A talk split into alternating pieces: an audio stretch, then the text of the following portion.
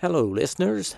As an enhancement to your listening experience, I am now going to present these archive episodes unedited in their entirety, which includes all of my afterthoughts. So, continue listening after the outro music if you want to hear what I thought of the episode. And if you're enjoying the podcast, please support it by going to the homepage spacerockethistory.com and clicking on the orange donate button or the Patreon link. Thanks. Well, Stafford, Young, and Cernan are on their way. Taking off from Cape Kennedy now, just about over the coast of Africa, 115 miles high and traveling at 17,400 miles an hour.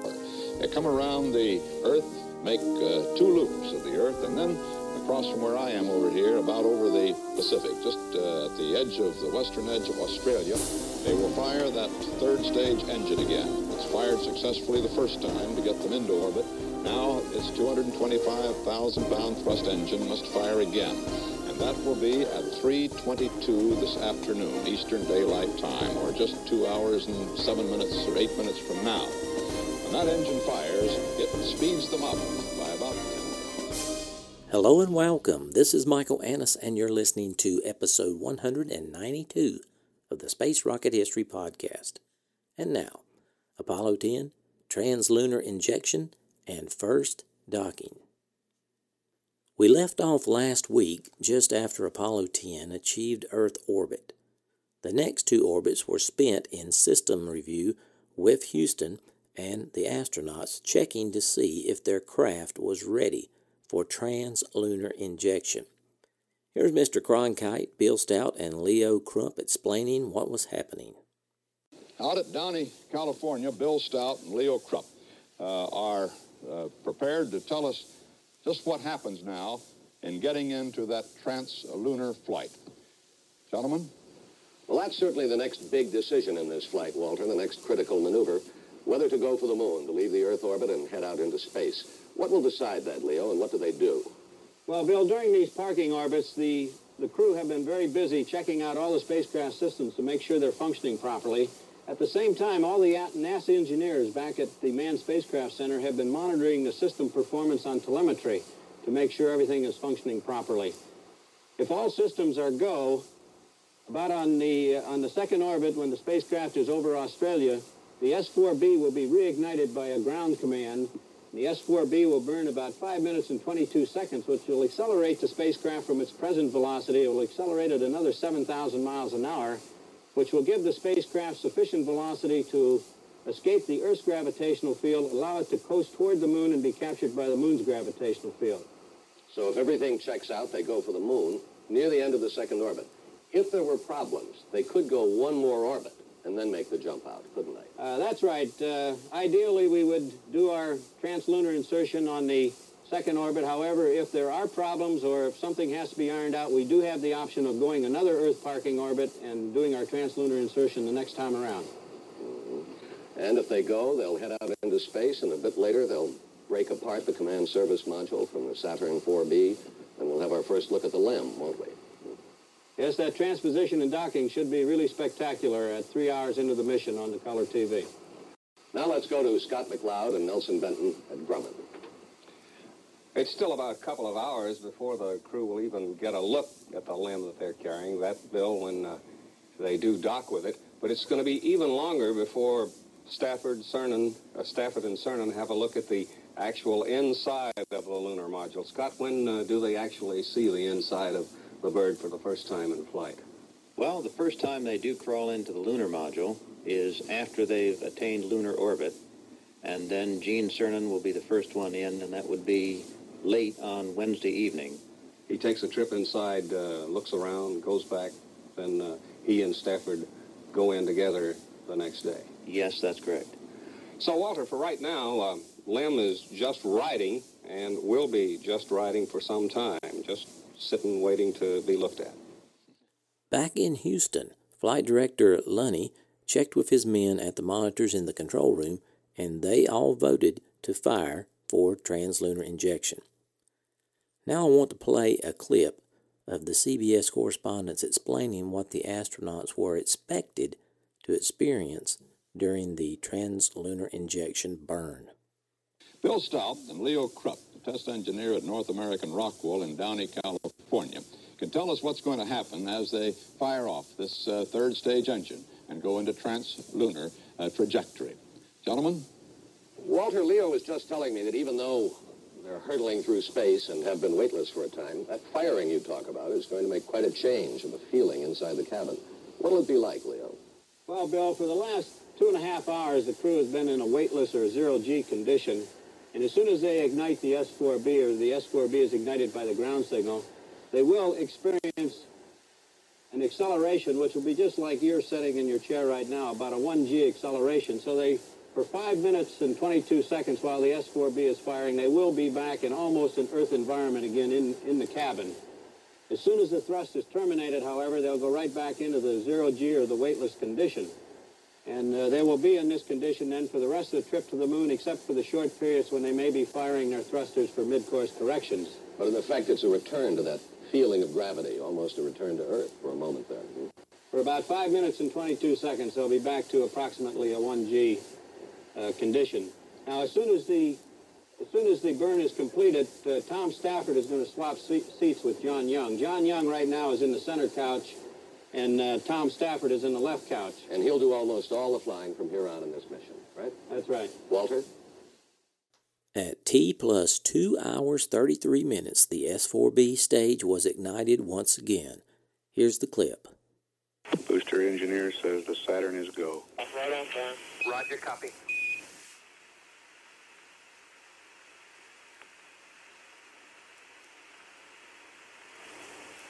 Fuel lead from the start. We're good. Acceleration. Roger. Slide on. Roger. We're burning. Roger, burning. We're on the way. Uh, There you go. Roger, we confirm. That's it. The third stage fired. Now, if it keeps firing for five minutes, a little over, 10, uh, Houston, your S4B looks good. boost that speed to Looks good. Roger. 24,275 miles per hour for a three-day trip to the moon. The second spaceship is on the way to the moon.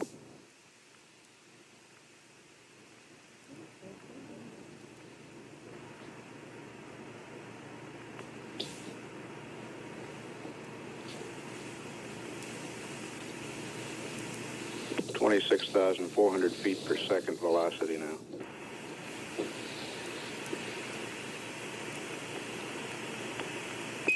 Hello, Apollo 10, Houston, in one minute, you're looking great. Roger. One minute. Everything looks good on board. It's Tom Stafford.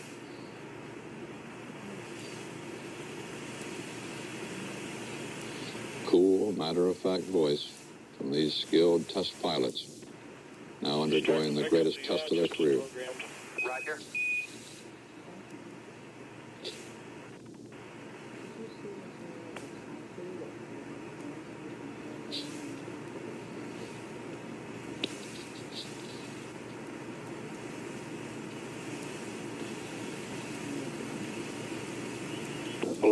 Velocity twenty-seven thousand five hundred feet per second. That's about three-fourths of the velocity they need, or roughly 20,000 miles an hour. They need 24,275 miles an hour. They started out at 10, two you're 17,400. looking great. Roger.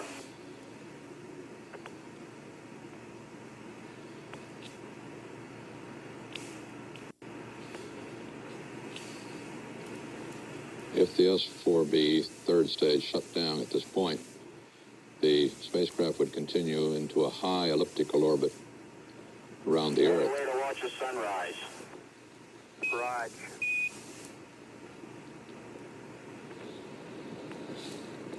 That was Gene Cernan.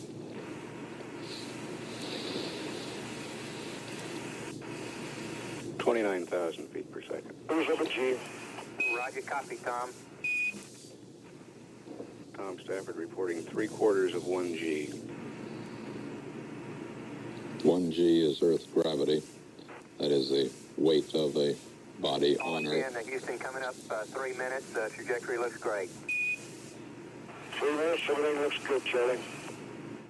At three minutes into the translunar injection burn, the cabin began to vibrate with a strange buzzing sensation that the men both heard and felt. Something was wrong with the booster. Okay, Stafford radioed to Houston. We're getting a little bit of high frequency vibrations in the cabin. Nothing to worry about. Those words were for the benefit of Mission Control. In reality, Stafford was sure the mission was over, and so were his crewmates. Cernan, in the right hand seat, was already thinking ahead to the abort maneuver they'd have to perform to get back to Earth. The vibrations worsened until Stafford could barely read the instruments. His heartbeat quickened as he tried to puzzle out what might be happening. The only thing he could think of was a form of aerodynamic shaking that pilots call flutter. If it's bad enough, flutter can rattle an airplane to pieces, but how could flutter occur in a vacuum? Stafford held the abort handle in his left hand. With a twist, he could shut down the booster and end the mission. But he told himself, No way. We've come this far. If she blows, then she blows. The three men held their breath as the nearly six minute burn continued. Stafford anxiously eyed the computer's velocity readout, which was climbing toward the 35,000 plus feet per second needed to send Apollo 10 to the moon. He said silently, Come on, baby. At last, the booster shut down on time and Apollo 10 was on course. Later, engineers would blame the vibrations, which were well within the spacecraft's design tolerance, on some of the booster's pressure relief valves and would remedy the situation for future missions. Apollo 10's first heart stopper turned out to be a false alarm, but Stafford and his crew understood. They could take nothing for granted. Apollo 10, uh, Houston, we got a predicted cutoff 2 plus three 39 plus 10. 2 plus 39 plus 10. Wow, right into the sun here. All right. 31,000 feet per second velocity. Present altitude 123 miles. Mighty sand go. The S4B is looking great. All right, Houston, uh, 10 here looks good on board. Okay, we're getting a motor high frequency. Say again? We're getting some small Understand the small, small yaw oscillations, 10? Negative high frequency vibrations. Oh, I saw.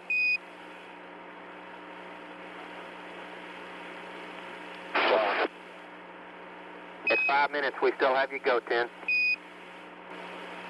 Uh, 10, Houston in the blind uh, at cutoff, up telemetry IU to accept.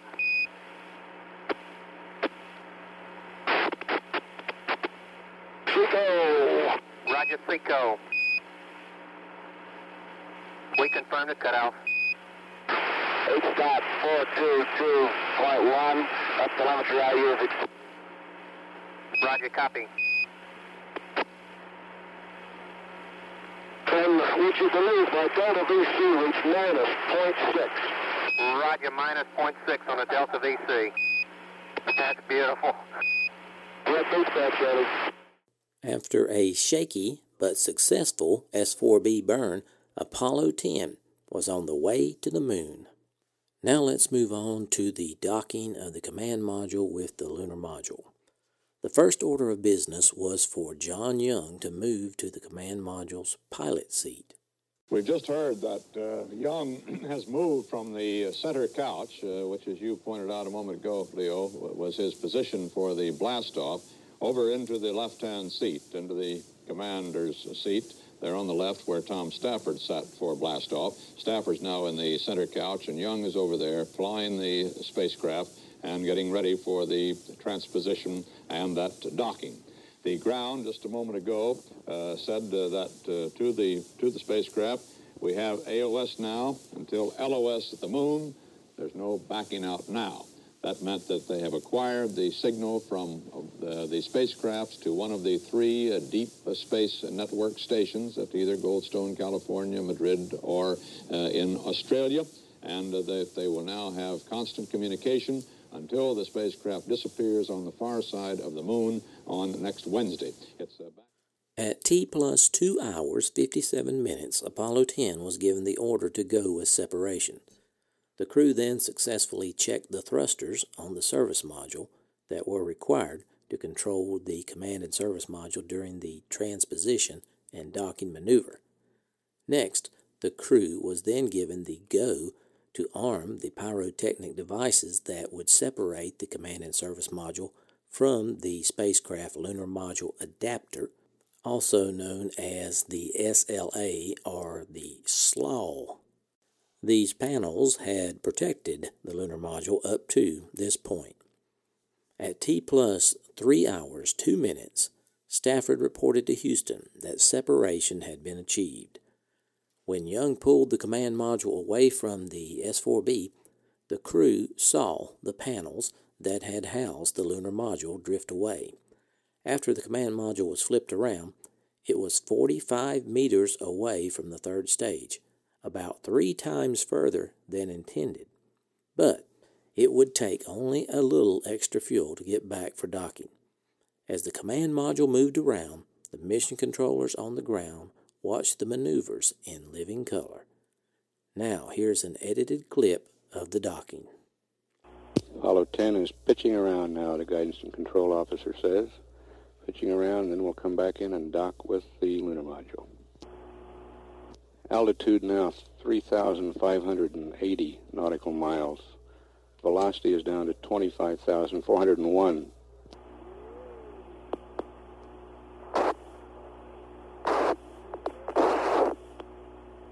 That world is just incredible. There goes a panel, Charlie. Roger. How do you read me, Gene? Loud and clear. We don't have the S4B but there goes a panel. Roger. That world is incredible. Really moving? Holy moly, I sure hope we can show it to you. I really do. Okay, I got the S4B. Roger. And there goes another panel. Those are the SLA panels that house the lunar module. They've been jettisoned. Charlie, I got the world on closed circuit here, so we're going to try and get high gain. Roger. Standing by. Okay, babe, there's high gain. Uh, the TV is on. I should be uh, coming down to you, and I'll have to adjust it as we come along into the S4B. Hey, it's beautiful, Gene. We got the uh, black and white now. We're a little time delay on the color. Okay, I'll try to adjust it for you. Hey, we got the color now. You're on air, babe. Oh, that's beautiful. Have you got the color? Yes, sir. It's uh, looking great. I'm sorry it's tilted a little bit. That's the best I can do with the bracket. Uh, no sweat. We got it right in the center of the screen, Gene. The, it looks like the sun's really bright on it. Oh, tremendously so. The sun's got the S4B, the LEM uh, sort of blotted out. It's so bright. Charlie, I've got it closed down all the way. Does that uh, help any? Uh, uh, right the uh, in the center of the uh, LEM now, we still got a real couple of real bright bright, bright spots, uh, but it's looking real good in the color. We can see the uh, probe, uh, correction, the drogue. Uh, Gene, it's really looking good. Uh, the uh, it's the silver panels that are reflecting back uh, real brightly. They're awful us right now, too. Right, the, the resolution is fantastic. You're drifting off just to the right a little bit. Uh, Dan Houston, uh, you can't believe the picture we're getting. The resolution is really fantastic. I'll tell you, this monitor makes it great. Resolution, Okay, I think the color will be beautiful once we can show you the Earth. right. Dan uh, Houston, we'd like the uh, uh, Snoopy back if you could give it to us. I'll be glad to. Hey, that's looking great now, except for a couple of fingers there or something. Good resolution. That's what they were. You got your big hands in the way. Yeah, Gordo. Hey, I don't know what you did, but the, uh, it's a really beautiful now. Really great. We're just a little closer. Yeah. Hey, the color is great, Gene. How's that for the front porch? Oh, boy, that's beautiful. Hey, what's that guy doing on the front porch? That's a green man, Gordo. Uh, John estimates 50 feet close. Roger. That was Gordon Cooper. He and Charlie Duke are both on the Capcom console. And that orange platform is the front porch. Charlie, we can't be more than about five, ten feet away. Roger. Uh, 10 is looking real stable to us. We show you closing slightly. Be docked in a second, I hope. Roger. Uh, 10, uh, Houston, uh, you're looking good. We can see the uh, markings in a rendezvous with it. Looks like you just docked. Roger, got a capture. You haven't fired yet. Roger. Gene, we can re read the uh, numbers on the right, uh, docking window. Snap, snap, and we're there. Got two grays. Roger. You saw the docking, Charlie. We didn't get any master alarm. Everything looks snug. Roger. Didn't look like there was any, uh, hardly any uh, uh, after dock, post-docking oscillations. Yep. Okay, Pyro's coming off. Roger. Dan, that's a great picture of the quad. I'll try and take you on a quick tour. We're, I may have to hold you up for a little bit here. Okay, John's going down to the LEB and I'm going to the left seat now. Roger, Tom. One note from the docking the estimated distance at the command module's turnaround was reported to have been 150 feet instead of the intended 50 feet. Crew procedures for this maneuver were based on those for the Apollo 9 and were executed properly. However, a reduced S 4B weight from Apollo 9 and the fact that some plus X translation velocity remained when an attempt was made to null the separation rate probably resulted in the increased separation distance. The crew compensated correctly and there was no impact on the mission. With the lunar module still attached to the S 4B third stage and the command module still attached to the lunar module, the next maneuver was spacecraft ejection. Here's the clip. Hello, Apollo 10, uh, Houston. The uh, S4B is uh, getting ready to do an auxiliary hy- hydraulic pump cycling, which you may feel, and we'll have a non-propulsive vent in a few minutes also. Okay. Uh, Roger. I'd reckon that uh, possibly 10, latches 10, 3, 3, and 4 are probably going to be one-shot cockers from the position of the bungee, but, uh, but they all are automatically made. Roger, we copy, John. That was Young, indicating all latches were engaged solidly. Hello, Houston, Apollo 10. Go ahead, Tom. Okay. When we pressurized the LEM, the mylar all blew out of the tunnel hatch there, and we got a spacecraft that's got Boku insulation in it here. It looks like it didn't leave a big enough hole. Just like the same way when the LEM orbit tunnel insulation used to blow out. Roger, copy. You lost every bit of the mylar on the backside of the hatch? Not every bit, but a whole Oh, bunch just, of it. just a little of it, Charlie. Okay. But of course they do away with it on 107 sub. Okay. You got uh, you got lots of pieces floating around. Well, a few. Okay. Just a little snow. When the lunar module cabin was first depressurized, the thermal coating on the command module hatch came off in pieces. The insulation blanket vent holes were plugged, producing the damage. One possibility is that the pre flight baking of the hatch at 900 degrees Fahrenheit for 15 hours weakened the insulation to the extent that internal pieces of insulation broke loose and plug the holes during tunnel depressurization. The maneuver continues. Hello, Apollo 10, uh, Houston. Uh, we still show the EDS power on and the uh, EDS breakers closed. Uh, would you uh, turn the power off and open the breakers if you got a second? Okay, power coming off. Hello, Houston. Uh, this is 10. We've got the logic on, and we're standby for your go for power arm. Roger, stand by. You have our go for uh, power arm, 10. Okay, powers are coming up and on. Roger. 10, uh, Houston, the S4B is uh, still venting non-propulsively. we have TV coming up again right now. Uh, command module, service module, and the LEM have just separated from the S4B. Houston, we're maneuvering around right now. Require the S4B uh, going in a step attitude. Roger. Okay, Houston, uh, we can see the 4B now. Roger. Uh, out of which window, Tom? Out, John's looking at it out the hatch window. Roger. With the command and service module and the lunar module separated from the S4B, it was now time to begin the coast to the moon.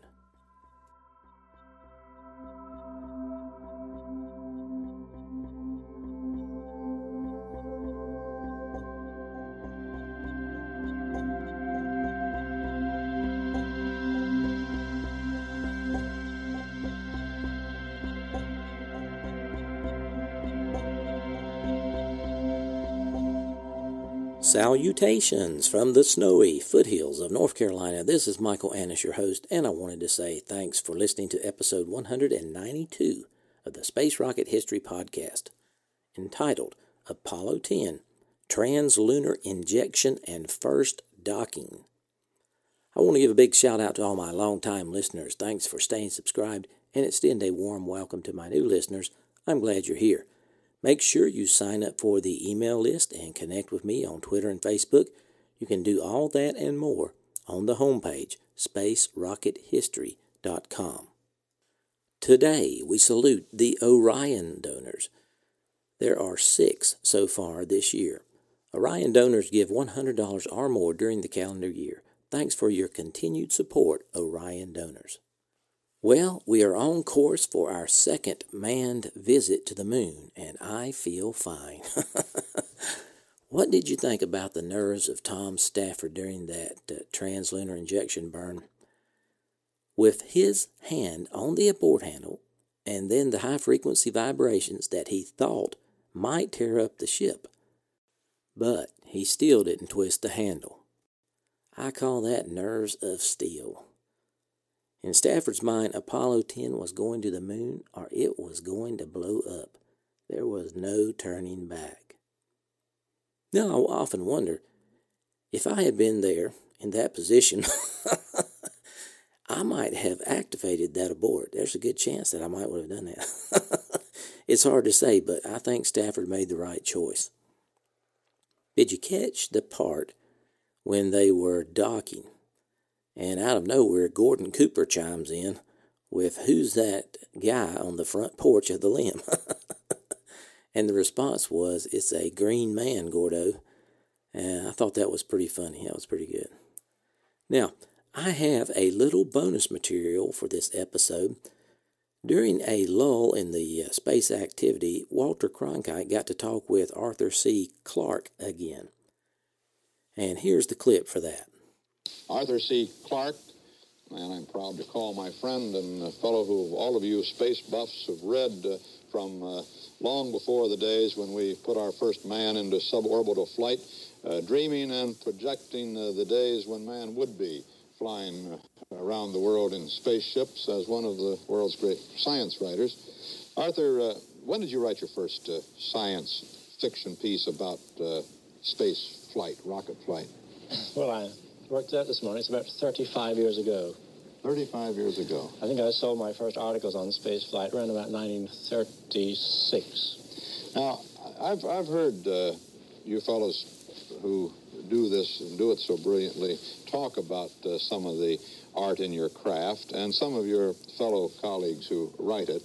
And I, I know that you consider that there are sort of rules of the game, an ethical rule that that for good science fiction, it's got to be scientifically possible and scientifically accurate. Well, as here getting the old argument of what is the difference between science fiction and fantasy, and no one's ever decided exactly where the dividing line is, because um, even things which at one time seemed to be fantasy have become science fiction. I've got a sort of working definition that if it uh, could possibly happen, then it's science fiction. If it couldn't possibly happen, and it's fantasy. Perhaps the best known example of fantasy is the, Tolkien, The Lord of the Rings. They're really fairy tales. But if it's science fiction, it must have a basis in known fact or extrapolated fact, possible facts.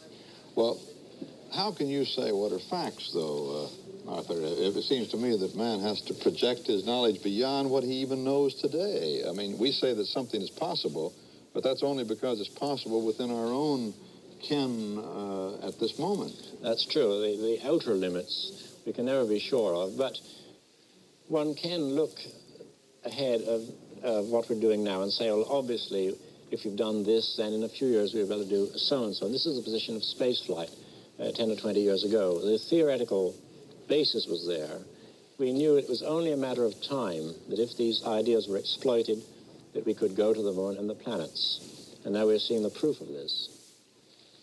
Speaking of going to the planets beyond uh, beyond the moon, we are now quite sure, thanks to our unmanned uh, tours of the moon with Surveyor and, uh, and lunar orbiters and the, and the, Russians experience in their unmanned flights, and now man has eyeballed it with Frank Borman's Apollo 8 flight, and these fellows will on Wednesday. Uh, we know that it meets pretty much what we expected it to be. It really, there haven't been any surprises yet, have there? No, but there will be. I mean, we have a, a whole world here, as big as Africa. It took us a long time to explore Africa. We've just looked at the surface. When we start digging, when we start really exploring, we're going to have many surprises. This is inevitable. Let's talk a minute about uh, one uh, anomaly which has showed up uh, that I don't know whether it was forecast in advance. It may very well have been, and I'm just simply not aware of it. I don't pretend to be a, a scientist in this matter. Matter of fact, my my uh, my freshman uh, physics teacher, uh, I'm sure, is called Whirling Charlie today. over the idea that I'd even be even be talking to you about such a subject when I couldn't figure out how a pulley works. But the uh, uh, and I decided not to be a mining engineer because of that. But the uh, uh, did we have any idea about these mass cons before that? And let me say what they are first for those who may not be uh, even as acquainted as uh, I with my limited knowledge. They're massed concentrations, mass concentrations of something uh, which seems to have a magnetic effect of some type. Uh, Gravitational. Uh, yeah. On the, uh, uh, the flight of the unmanned and even the Apollo 8 uh, at 69 miles altitude around the moon has been affected by something in the moon's surface so that it is almost a kind of a, a bumpy a flight, a 5 or 10 foot. Now, that's not very much at 69 mile height difference as they pass around in, in the moon's orbit. And the theory is that these are masses of something below the surface, uh, probably possibly iron deposits, I gather, brought there either by residue in the, the seas, if they were seas, or perhaps meteorites uh, impacting on the moon, burying themselves, that are causing a magnetic uh, effect of some kind. I gather as if you were walking with uh, lead shoes across, or, or, steel shoes on across a uh, across a surface that have magnets in it. Is that the idea? Well, uh, it's not actually a magnetic effect. It's a, it's a gravity effect. And the people and the in the spaceship, you wouldn't feel anything. But in fact, when you analyze the orbit of the spacecraft, you find that instead of being a perfectly smooth ellipse, there are these slight deviations which uh, are important from the navigational point of view, obviously, and therefore we have to analyze them. And the discovery of these um, concentrations of matter, mascons, is of great importance because it will throw light on the origin of the moon. And there's the same things occur on the Earth the Earth's gravitational field is not absolutely uniform. Now, these may be due to he heavy deposits of, of, ores, for example. The obvious uh, idea is they could be very large meteorites uh, that, that made the so-called seas on the moon. Because okay, that was about where the interview ended. I posted some pictures and the audio for this episode on the webpage, spacerockethistory.com. I hope you check that out. I was pleased to receive six donations to support the podcast over the past week. Kevin P. from Florida donated at the Apollo level. Rich M. from Virginia donated at the Gemini level and earned the satellite emoji. Mark W. from California donated at the Mercury level. Robert M.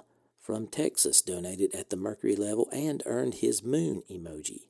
Akim D pledged on Patreon at the Apollo level and earned his moon emoji, and Galen A increased his pledge on Patreon to the Apollo level and earned his satellite emoji. That brings the Patreon total to 88 for this year, with a goal of reaching 150, and the overall total has reached 93, with a goal of reaching 300 donors by the end of the year. To make a one time donation, go to the homepage, spacerockethistory.com, and click on the orange donate button. Or you can sign up with Patreon by clicking on the Patreon link. As promised last week, we're going to name the 80 Patreons that continued their donation into 2017 and got their coveted rocket treasured moon or sought after satellite emoji. As a special treat, Mrs. Space Rocket History is going to call out the list. At the Orion level, William A. earned the moon emoji, John B. rocket, Nick G. rocket, George L. moon, Florian R. moon, Peter S. moon. At the Mir level, Paul G. earned his satellite emoji. At the shuttle level, Phil J. earned his moon emoji, and Scott M. earned his rocket emoji.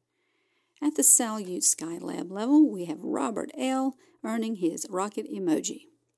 At the Apollo level, Brent M. Satellite, Colm A. Rocket, J. A. Rocket, Scott B. Moon, Carmen C. Rocket, Neil C. Moon, Harold D. Rocket, Nicholas D. Moon, Henry E. Rocket, David F. Rocket, John G. Moon, John G. R. Rocket, Joe H. Rocket, Eric H. Moon, Johan L. Moon, Justin M. Rocket, Joe P. Rocket, Karsten P. Moon, Andrew R. Rocket, Guido T. Satellite, Dane U. Moon, PJ Ward Rocket, Tyler W. Rocket, and Henry Z. Rocket. At the Gemini level, we have Greg B. earning his moon emoji, Alan C. Satellite, Andre I. Rocket, R. Richard L. Rocket, Brandon W. Rocket, and Simeon N. Rocket. At the Soyuz level, we have George B. earning his rocket emoji, Peter F. Rocket, Alex G. Rocket, Mylan J. Rocket, Benjamin R. Rocket, Niels R. Satellite, Michael S. Rocket. At the Mercury level, we have Matt B. Rocket, Eric B. Rocket, Ronald B. Satellite, Ron B. Moon, pa- Patrick C. Rocket, Kevin C. Rocket, Tom C. Rocket, Mike F. Rocket, Mike H. Moon, Mark L. Rocket, Grant M. Moon, Don P. Rocket, and David R. Rocket. At the Vostok level, we have Julio A. Moon, Victor A. Rocket, Chris B. Moon, Brian B. Rocket, Merrick B. Rocket, John C. Rocket, Maxwell C. Rocket, Andy C. Moon, D. Kevin C. Moon, Charlotte D. Moon, Matthew D. Rocket, Jeff D. Rocket, Ben D. Moon, William D. Rocket, John F. Rocket, Flossen Rocket, George H. Rocket, Damian L. Satellite, Michelle H. Rocket, Robin P. Moon, Daniel P. Rocket, and Troy W. Rocket. Thank you, Mrs. Space Rocket History, for reading that list. I was pleased to see the podcast received two new five star ratings on iTunes over the last couple of weeks. I'd like to thank Atomic Bovine and Crusty Old Sea Dog for the kind review and the all important five star rating. I really appreciate you taking time to do that. I Want to encourage everyone to share the podcast. Feel free to link the homepage or a particular episode on all social media. And thanks to those who've already done so, like my retweeters, I'll recognize you all at the end of the month. This is the end of content for this episode. You're welcome to stay and listen to my off topic thoughts if you want. Thanks for sticking around, folks. I hope you enjoy that episode. Next week, we will continue with Apollo 10. In podcast news, we had a great year in 2016. It was the highest number of downloads in the four years the podcast has been operating. In 2016, the podcast was heard in 159 countries around the world. These are the top 10 countries with the most downloads for the year 2016. Number 1, US. Number 2, Germany. Number 3, UK, following very close behind Germany. Number 4, Australia. Number 5, Canada, which is also following very close behind Australia. Number 6, France. Number 7, Japan. Number 8, Sweden. Number 9, New Zealand. And 10, Netherlands. One more statistic you might be interested in This is called the Top 10 Platforms Used to Listen to the Podcast for the year 2016. First is iOS, either iPhone or iPad. Second is Windows. Third is Android. Fourth is Macintosh. Fifth is called bots and web crawlers. Six is multi platform. Seven is Linux.